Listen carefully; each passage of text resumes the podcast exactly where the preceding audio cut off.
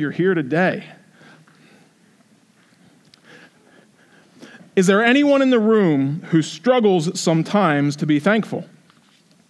Anyone else like me? I mean, we know, I, I think we know, I hope you know, that you are blessed. Many of us are blessed according to the standards of the world. We are blessed just far beyond what most people enjoy. And yet, it is easy to forget how blessed we are. So today I want to talk about that a little bit with you. And, and really today's, today's sermon, there's a word stewardship that has been uh, talked about, that I've talked about and written about, and it's been on the screen to be good stewards. Oftentimes when we think about stewardship, our minds go right away to money. And I'm going to talk a minute about money today. But really, what today is about is about stewarding all of the blessings that we have. Yes, money may be one of those things that you have a lot of influence with, but we also, all of us, have time that we need to steward. All of us have gifts from the Lord that we need to steward, abilities that we need to steward. And so, this is what I want to talk about today. And this is week three in a series that we've been going through called Being the Church Together. Um, because none of being the church comes naturally, right? But knowing who we are and how we function as a body here is something that we have to do some thinking about, and I want to do some teaching about because it gets more and more complex as this church grows. Some of you who were here 50 years ago, 40 years ago, 30 years ago. You can see that things are growing in complexity, right? We've got more children in the front, more people in the chairs, more classrooms, and they're full, and it just takes a lot more to get that going. It's possible, if we're not careful, that just that kind of growth and that kind of really exciting stuff happening can, can make us forget what we're really doing here. And so we're talking about being the church, and today I want to talk about how we steward our stuff together. Last week, last week, I just want to say one more word about this before we get into today. Last week I read for you John 13. Jesus said to his disciples, He said, A new command I give you love one another. As I have loved you, so you must love one another. By this, everyone will know that you are my disciples if you love one another. And I talked about what it means to love. Part of what it means to love someone is to forgive them. This is a command from Jesus, not a recommendation. Jesus says, We have been forgiven. And so we Christians ought to forgive, must forgive others. And then once we've been forgiven, we do everything in our power to make reconciliation possible. Reconciliation may not happen, as you know. Unlike forgiveness, reconciliation requires that both sides, both persons, both parties be willing to be reconciled. But we are called to be like Jesus, so we pursue. If there's an issue of sin involved, we follow the template laid out in Matthew chapter 18. But if it's just a matter of frustration or personal differences, you can find a lot of help. I want to recommend the book Boundaries by Henry Cloud and John Townsend. Those are just a couple of things. And if you need more details, that sermon is still online from last week. I know I got to talk to a number of you about that. How many of you, you don't have to raise your hands, but how many of you were challenged this week to forgive someone? Maybe somebody that you hadn't forgiven for a long time. How many of you were challenged this week to reconcile or at least take a step toward reconciliation with someone else? Or maybe you had to think deeply about why you are not being reconciled. This is important stuff to think about as we consider what it means to be the church. Now, to today, to this stewardship thing, what it means to be stewards as we are living out being the church together. I want to talk about who God is, who God made us to be, and what we are meant to do. And I'm going to start this talk on stewardship by talking about money because it's very practical, and I know a lot of us can wrap our minds around it. So I did a little bit of digging this week. And the average salary this year, first quarter of 2022, the average salary in the United States is $54,000 a year. Some of you in the room are saying, wow, I wish I made $54,000 a year. Some of you in the room are saying, I would be lost if I only made $54,000 a year. That's the fun thing about averages, right? But right now, the average salary in the United States is $54,000.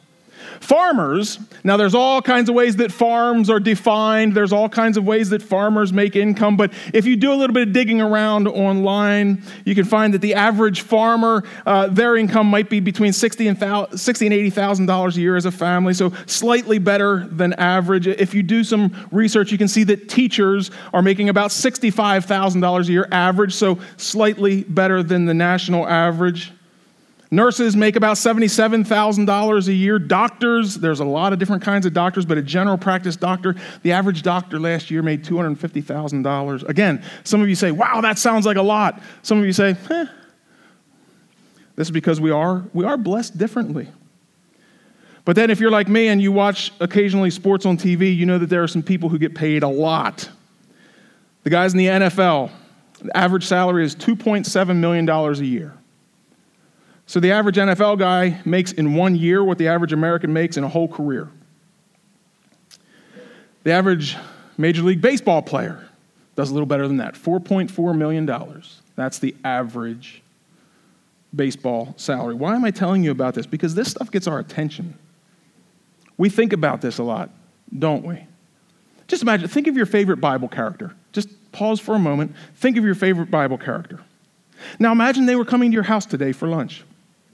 And they know about people, they understand, they understand how the world works, but they maybe weren't caught up with 2022. They came to your house for lunch today, and, and maybe you turned on a ball game this afternoon, like I'm going to. And maybe they say, wait, what do these people do? And I explain to them, well, they get to spend their entire lives playing ball, and um, they make enough money to, uh, to eat all the food they need and, and to have a house to live in, and, and they, can, they can just play ball until they're until they're about 35. Then they can quit playing ball, but they still have enough money for a house and for their food. And I think my favorite Bible character would say, Well, that sounds like a pretty good deal. And I said, Well, they, they don't really make just enough money for their house and their food. They make enough money, really, in one year that any of us could live on for the rest of our lives and not have to work. And then they would say, Well, how much does how much does a farmer make who feeds people? Or how much does a teacher make who teaches all the children and influences their lives forever? How much does a nurse make or a doctor make? And I, I think that my favorite Bible character would say, What's going on in America in 2022? Now, you and I have these conversations, but you know why it works that way. You know why the average NFL guy makes 2.7, why the average Major League Baseball guy makes 4.4. You know why, right? Because there's a market for that. Because people want it. Because you pay for it. It was fun. I did, a, I did a survey this week with all you guys. Did you know that about 85% of you pay money for TV? Maybe it's cable or dish, maybe it's Netflix or Amazon. You know where that money goes? Well, some of it goes to paying these NFL guys and Major League Baseball guys. You don't complain much about when you pay for TV. Any of you complain when you pay your taxes so that teacher can make 65,000? Ah, my favorite Bible character would say things are out of whack and I'd say, "Yeah. Yeah, they are. This is the world we live in. When the average person works hard for a $54,000 average salary. And young men get to play hard and never have to work anymore. That is something, isn't it? Why is it that way? Well, because we want it that way. If we wanted it to be different, it would change. If we were that offended by great athletes making great piles of money, we wouldn't pay any money for their jerseys. We wouldn't pay money to go to those games, and we wouldn't pay money to watch them on TV. But we do, so this is how it is. Why do I bring this out to you? Well, I bring it out to you because we just need to call out the simple fact that all of us are blessed differently. Like I said, some of you in the room, you say, average salary in the United States, $54,000 a year. That sounds great. Oh, I hope I get there one day. Some of you say, $54,000 a year. Wow. I haven't made that. That was 30 years ago that I, right? We're all different. We're blessed differently. We spend differently and we save differently. But I'm bringing up this money thing because it's practical. And it helps a lot of us get our minds wrapped around this idea of who God is, who He's made us to be, and how He expects us to live. There's a great story or, or a great conversation in the book of Job. How many of you know the book of Job? Job is a man who understood that we are blessed differently. We experience the world differently. Job was a man who was fantastically wealthy. He had wonderful children. He had a wonderful life. Things were going really well. And then it all fell apart. Job lost his children. Job lost his money. Job lost his herds. And Job lost his home. Job lost his health. And things got so bad that in all of these areas of life where Job had experienced these terrible disasters, Job continued to praise the Lord, but even the people around him were were kind of leaving him little by little. His wife said, Job, why don't you just curse God and die? Things are so bad. Just curse God and die. Why put up with this anymore? And then Job had these three friends. They, they all came and they visited him and they gave counsel, but it really ultimately wasn't helpful. Job looking at where he had been and looking at where he was now and just suffering, really suffering. Job was frustrated with his situation and he began to complain a little bit about it. And after Job said his piece, God spoke to Job. And God began to ask Job some questions. In Job chapter 41, this is something that, that God said to Job. Now, they're going to use the word Leviathan here. What exactly is a Leviathan? I, I don't know. But imagine, I mean, frankly, I, I don't know exactly what a Leviathan is. It's a really big thing that lives in the ocean. Okay? But listen to how it's described and think about what God is saying. This is the Lord speaking to Job. He says, Hey, Job. Can you pull in Leviathan with a fishhook or tie down its tongue with a rope? Can you put a cord through its nose or pierce its jaw with a hook? Will it keep begging you for mercy? Will it speak to you with gentle words? Will it make an agreement with you for you to take it as your slave for life? Can you make the Leviathan a pet like a bird? Or put it on a leash for the young women in your house? Will traders barter for it? Will they divide it up among the merchants? Can you fill its hide with harpoons or its head with fishing spears? If you lay a hand on it and you remember the struggle, you'll never do it again. Any hope of subduing this Leviathan is false. The mere sight of it is overpowering. What's Leviathan? I'm not sure. But what God is saying to Job is Job, Leviathan is a beast that you cannot handle. It is in the sea. It doesn't matter how many harpoons and hooks. You can't do anything. You can't tame it. You can't sell it. You can't control it. This Leviathan, what's it say in verse 9? Any hope of subduing it is false. The mere sight of it is overpowering. No one, verse 10, no one is fierce enough to rouse it. And then God turns the table and says, Job, who then is able to stand against me? Because God said, I can deal with Leviathan. I can, I can fish for this fellow. I can, I can subdue the Leviathan. God says in Job 41, verse 11, Who has a claim against me that I must pay? Everything under heaven belongs to me. That last line is a key line for today and for my life, and I hope it's a key line for your life. What did God say to Job? God's very words everything under heaven belongs to me. Now, here God is speaking about Leviathan, one of the creatures, one of the, one of the animals. God says, even that belongs to me. But it'd be a good thing for you and I to remember for the rest of the day that everything under heaven belongs to me. What's the bottom line? There is a lot of stuff that you and I think that we own, control, manipulate, buy, and sell. And there is a lot of stuff that you and I, because of where we were born and when we were born, to whom we were born, and with which gifts we were born there's a lot of stuff that you and I have been given power to steward, but we need to keep in mind what is actually ours. What did God say to Job? Some of the things under heaven belong to me, right? God said, God said, some of that stuff, Job, that's actually mine. Is that what God said? No. Sorry, sarcasm. God said, everything under heaven belongs to me. Folks, that includes you and me.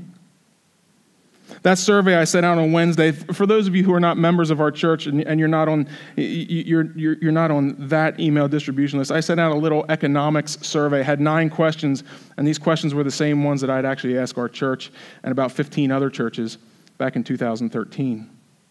But the first question was Do you regularly tithe at least 10% to your church? 82 people responded to that survey. That was a fantastic response. We had 23 people respond with officer nomination sheets. We'll talk about that maybe another time. But 82 people responded to this survey that opened with a question Do you regularly give a tithe to your church? And, and, remember, these are church members. These are not just people who kind of started showing up. These are people who have committed themselves saying, I belong here. And this was anonymous. There were no names attached, and so there was no blame and there was no fame. It's just, what do you do? 84%, 69 out of 82 said yes. I give at least 10% to my church. Is that true? I don't know. I can't verify that. I don't have access to that information, and I don't know who said what. What I'm telling you is that the members of Waterway Church, 84% of them said yes, they regularly give a tithe to the church. Why does that matter? Well, that's really important because it is a reflection, and I'm so glad that that came up. I'd love to see that be 100%. But I'm so glad that that came up as such a positive number. Numbers say that the average American gives 1 to 2% of their salary to some kind of a nonprofit aid mission every year. So, church people, you're doing better. You're doing better.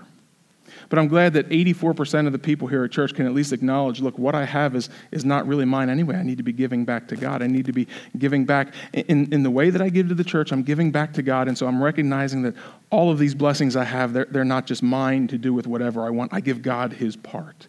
God has asked for 10%, 84% said, yes, we're giving at least that much. Thank you, church. Thank you. But this is a little bit of a picture of who God is. God is the one who can tame even the Leviathan. God is the one who owns everything. And while we have our averages down here, while we have our numbers, while we have our money, God really looks down on it and says, I claim all of this. It's all the Lord's. All of what we have, all of what we are, we belong to God. We need to remember this. We belong to God.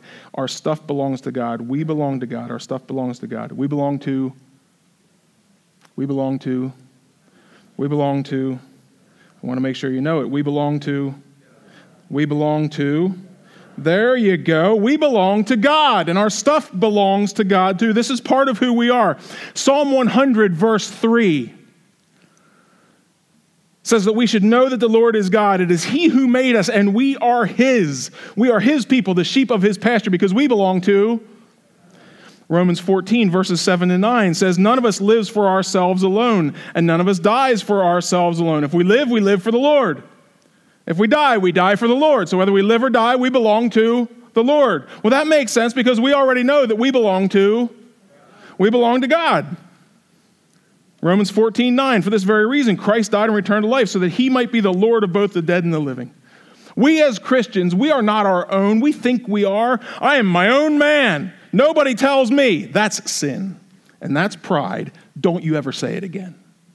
God tells you everything. Maybe you don't need to hear all the chirping voices of all the people around you. I understand what you're trying to say. But you are not your own man. You are not your own woman. If you are a Christian, you are bought with a price, with the very blood, the very life of Jesus Christ. He owns you. And it's a wonderful thing to be owned by the Lord because He owns us. And on His behalf, we are given freedom. We are given a purpose. We are given life and we are given joy so that we can live well for Him. But don't think that you belong to yourself. It is God who made us, we are His. We should know this, even if others deny it. You can read the book of Ephesians. Go ahead today and read Ephesians chapter 2. You can see all kinds of truth about who we are, about how God is our peace, uh, about how, about how Jesus Christ came and preached peace to those who were far away and peace to those who were near and who through Jesus Christ we have access to the Father through the Spirit. God owns us not just to not just to manipulate us and control us. God owns us to love us and he created us so that we could be in fellowship with him and Christ died so that we could be close to God and not separated by our sins. This is the gospel of Jesus Christ. Why am I telling you all this? Because this is essential for us if we're going to understand what it means to live as a church. You don't belong to yourself. You belong to the Lord. And when we come together, we acknowledge together that I am not my own man. And Brandon isn't just living for himself and his dreams, and Austin isn't either. Neither is Janet. Neither is Rachel. We are coming together here as sons and daughters of the King. And so, what is our job as the church? Our job is to live for the King. Right? We live for the one who made us and who paid for us and who bought us with the blood of Jesus Christ, rescuing us from sin and the dominion of death. We are His.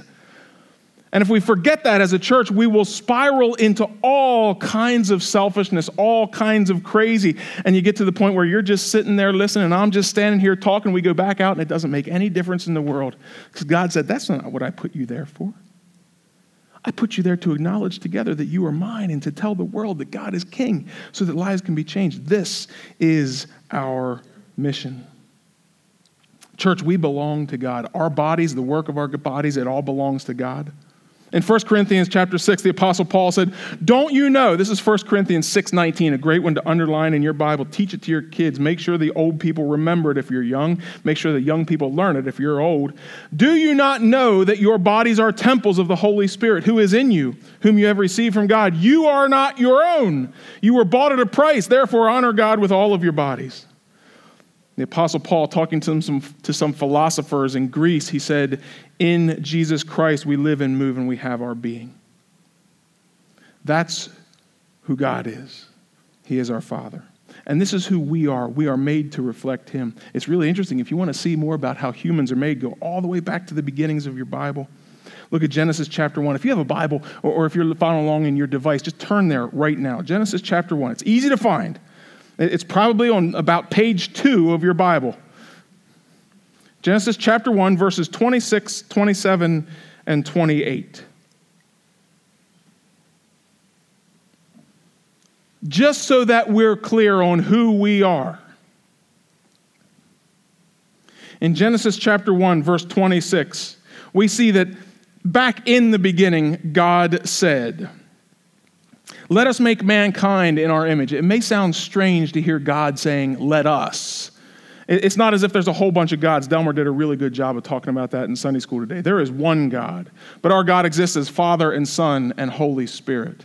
And so our triune God, Father, Son, and Holy Spirit, worked together in creation. And so the Father said to the Holy Spirit and to the Son, because there was no one else around yet, God said, Let us make mankind in our image, in our likeness Look at verse 26. Why? So that they may rule over the fish in the sea and the birds in the sky, over the livestock and all the wild animals, and over all the creatures that move along the ground. Humans are not just animals, although we have so many similarities and some of us act like we're animals.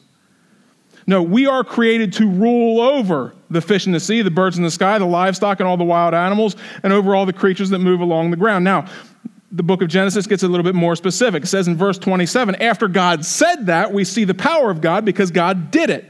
Verse 27 I've said a lot of things that I wanted to do that I didn't do. I told the elders at the beginning of this week that I was going to get them some notes from a meeting that we had a couple weeks ago, and I still didn't get it to them. I'm sorry, guys. I'm working on it.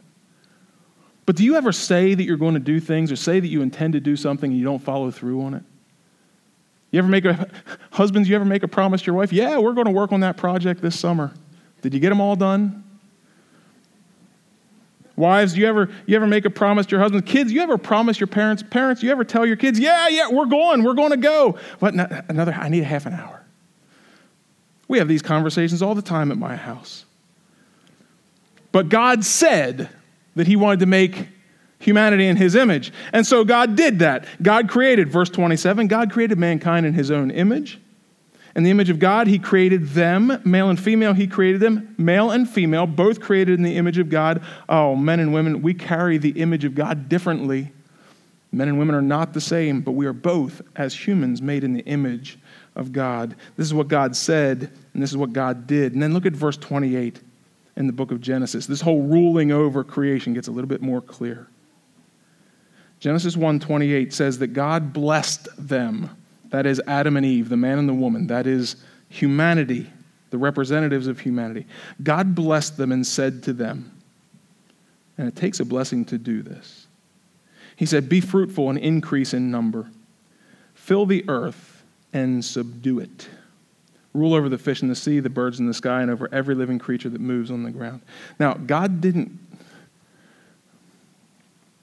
God didn't intend for us to forget who we work for, did He? Because we belong to, uh, we belong to, right, we belong to God. And so if God tells us that we are made in His image, and if God tells us that we are blessed, and if God tells us to rule over and subdue, we don't do it just for ourselves, do we? We do it for who? For the Lord. And so as we deal with the animals, we ought to do it in a godly way, not just not just so that we can have what we want. When we rule and subdue the rest of creation, we ought to do it in a godly way, not just so that we can have what we want. This is why the destruction of the planet is such a problem. And we could argue for a long time about what does that look like and who's got the right arguments. But can we agree that the, the planet naturally does not seem to be moving in a good direction? it seems as if things are getting worse. Why? Well, because a lot of humanity, we may not have caused all of it, but we've created a lot of it. A lot of humanity has ruled over and subdued the world, not on God's behalf, but on our own, for our own selfishness, so that we can make more money, so we can use our power to exploit other people, often to make more money. You want to know the answer to almost every question with the problem of humanity? You can chase it back to money. And if it's not about money, it's about money. And if it's not about money, it's about power. And why do people like power? Oftentimes so they can have money. But we're called to be stewards. We are called to be God's people standing in for Him. So that humanity is dealt with well. So that the animals are dealt with well. So the creation is dealt with well. And so that all the stuff that happens is ruled over well. God says, I created you, humans, to be little kings and queens, to be princes and princesses in the world. God says, I'm not just going to do this for myself and then, and then sit back and see what happens. God says, I'm creating humanity to be my representatives on earth. And that makes us stewards. Because for now, you and I have influence and we have power. Even if you don't feel it, you've got some influence and power and money that you must take care of in a godly way. This is your job. You don't belong to yourself, you belong to Ah, there you go, Mennonites. You're getting better. We're getting better. And so here's the last little gear that I want to shift before we go. Before I shift gears, why don't you stand up for a moment? It's helpful to do this. You get the money thing, you get the power thing. I know you get it. You, you guys are wise people. Take a breath.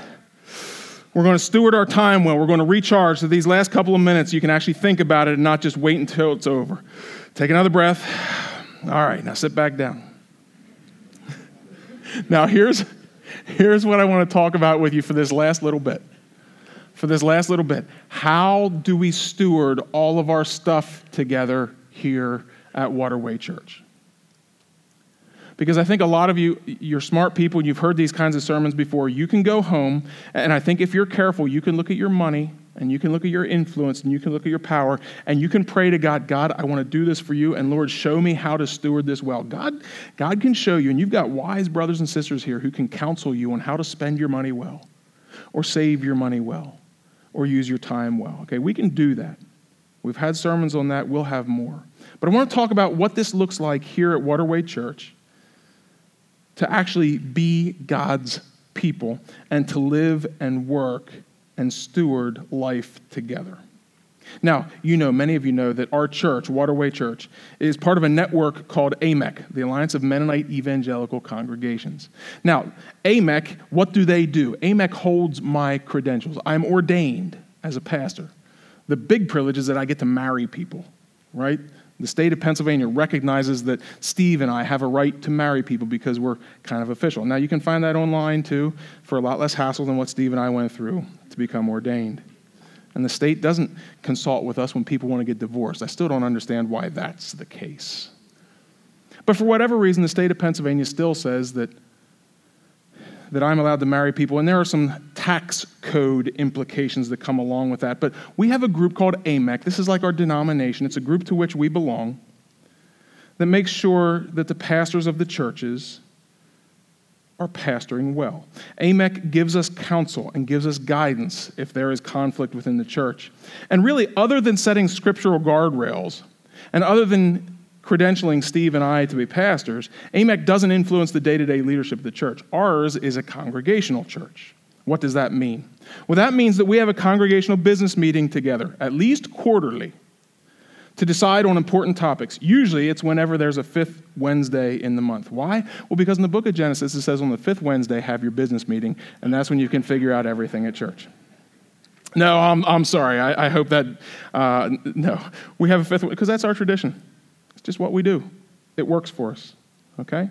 So, whenever there's a fifth Wednesday in a month, the next one is November 30th. So, if you have your device out and you're reading your Bible, we'll just flip over to your calendar and mark down November 30th, 7 o'clock, be here. Okay? At business meetings, we talk about things like the church budget. How are we going to spend the resources that we have together? We talk about what's it look like for our staff? Do we need more staff people? Are they doing their jobs? Or how does, how does that look? The congregation makes decisions on big topics because we are a congregational church. Now, we may not feel as congregational as we used to. I remember 16, 17, 18 years ago when we had a congregational business meeting, many of the people of the congregation were there. Nowadays, we get about a quarter of you on a good night. But many of the people were there, and we talked about all the details because, frankly, we all knew each other a little bit better than we do now. We were all in each other's lives a little bit more than we are now. And it was a little bit easier for that group of people to talk as, as a couple of people than it is for a big crowd to talk as a big crowd. So we've, we've gotten better at delegating. We've had to do that, but our congregation still makes decisions on big topics. Our congregation here at Waterway chooses elders according to the guidance and qualifications of Scripture, especially in the books of Timothy and Titus. Elders are men who are selected from the congregation who serve three year terms. We usually make those selections in the summer. Elders oversee us pastors in the work that we do. AMEC holds our credentials, but elders kind of work here day to day and make sure that Jesse's not preaching weird stuff and that Steve's not teaching weird stuff and that we're doing our job the way we need to, that we're working enough and not working too little or too much. But the elders oversee us pastors in the work that we do. Elders are chosen and can be removed by the whole congregation. And this is what makes us a congregational church. It's not the only right way to run a church. If you know anything about the Presbyterians, and a few of you have aligned yourselves with the Presbyterian church, they have a whole different way that, that is run. That's fine. That's their way to do things. Some churches are run all the way by the pastors. That's fine. That's the way some people do things. Other people have a big international office somewhere overseas. Okay. But that's not how we do it. We are run, we steward our power through the structure of the congregation. Elders, not only do they oversee us pastors, but they direct the theological teachings of our church. Elders give oversight to counseling and discipline issues, and elders help to lead worship. You saw Pastor Steve here this morning. You see Ross and Robert and Anthony and Ruben. They help out leading worship, and there's others who have done that in the past. So we've got a group of elders here called out by the church, and the elders work hard.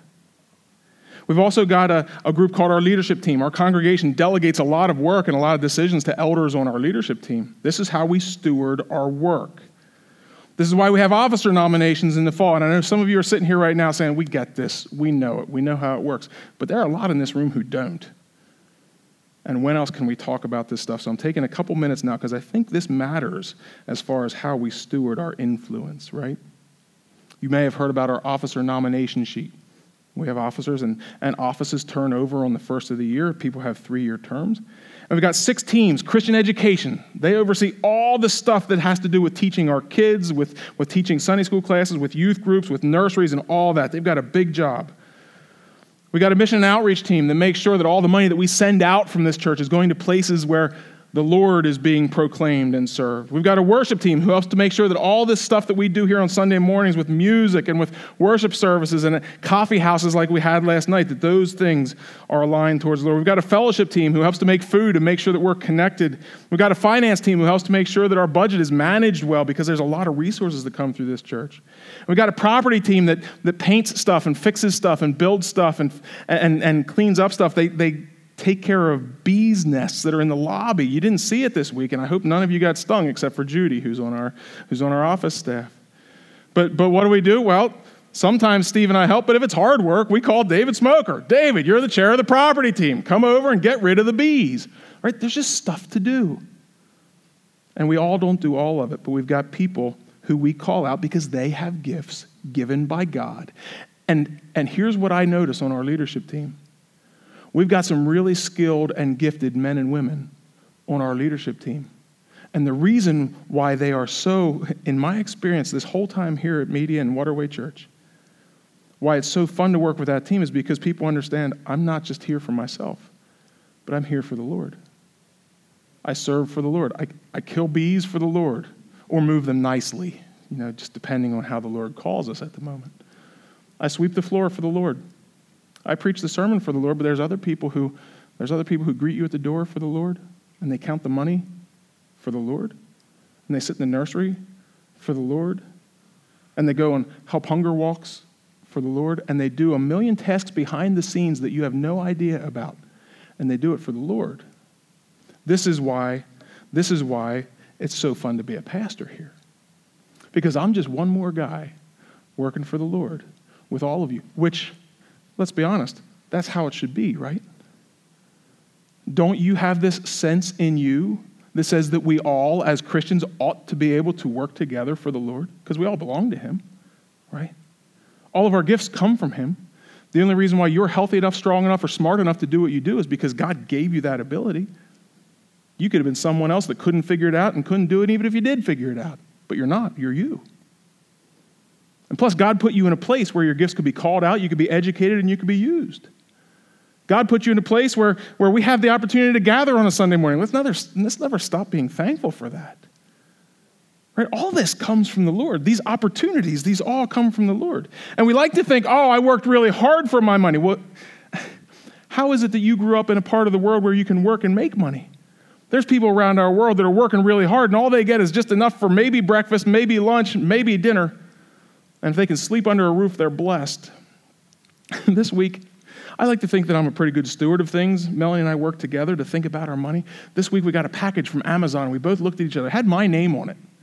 We said, What's that? Before we opened it, before we opened it, we couldn't remember what it was. Do you know why? Because we get a lot of packages from Amazon.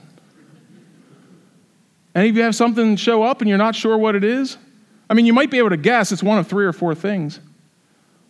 But we opened up, and it was a book. And I said, Oh, yeah, I remember ordering this. I often do that. If I'm in a conversation with somebody and they say, I love this book, I just go and order it right away. And so I, I forgot that I had ordered this book. That's how rich I am, I guess. But have you done the same thing? I mean, if you're in a part of the world where you can order something online, pay for it, and have it delivered to your door, and then instead of sitting there like a kid at Christmas just waiting for it, you can, you can have it show up and, oh, I don't even remember what it is. Uh, you've been there. I know even, even the, the really fiscally tight ones of you, I know you've been there at least once. So we're blessed, right? Not going to shame us about that kind of stuff, but what I'm going to say is we need to remember, you and I, how blessed we are. Let's remember how blessed we are.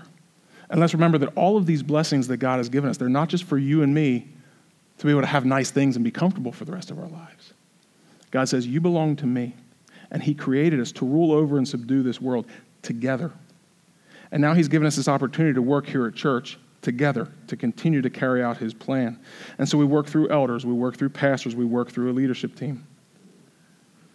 An important part of what it means to be the church together is that we trust each other to be good stewards of the gifts God has blessed us with, whether it be money, leadership, wisdom, or influence.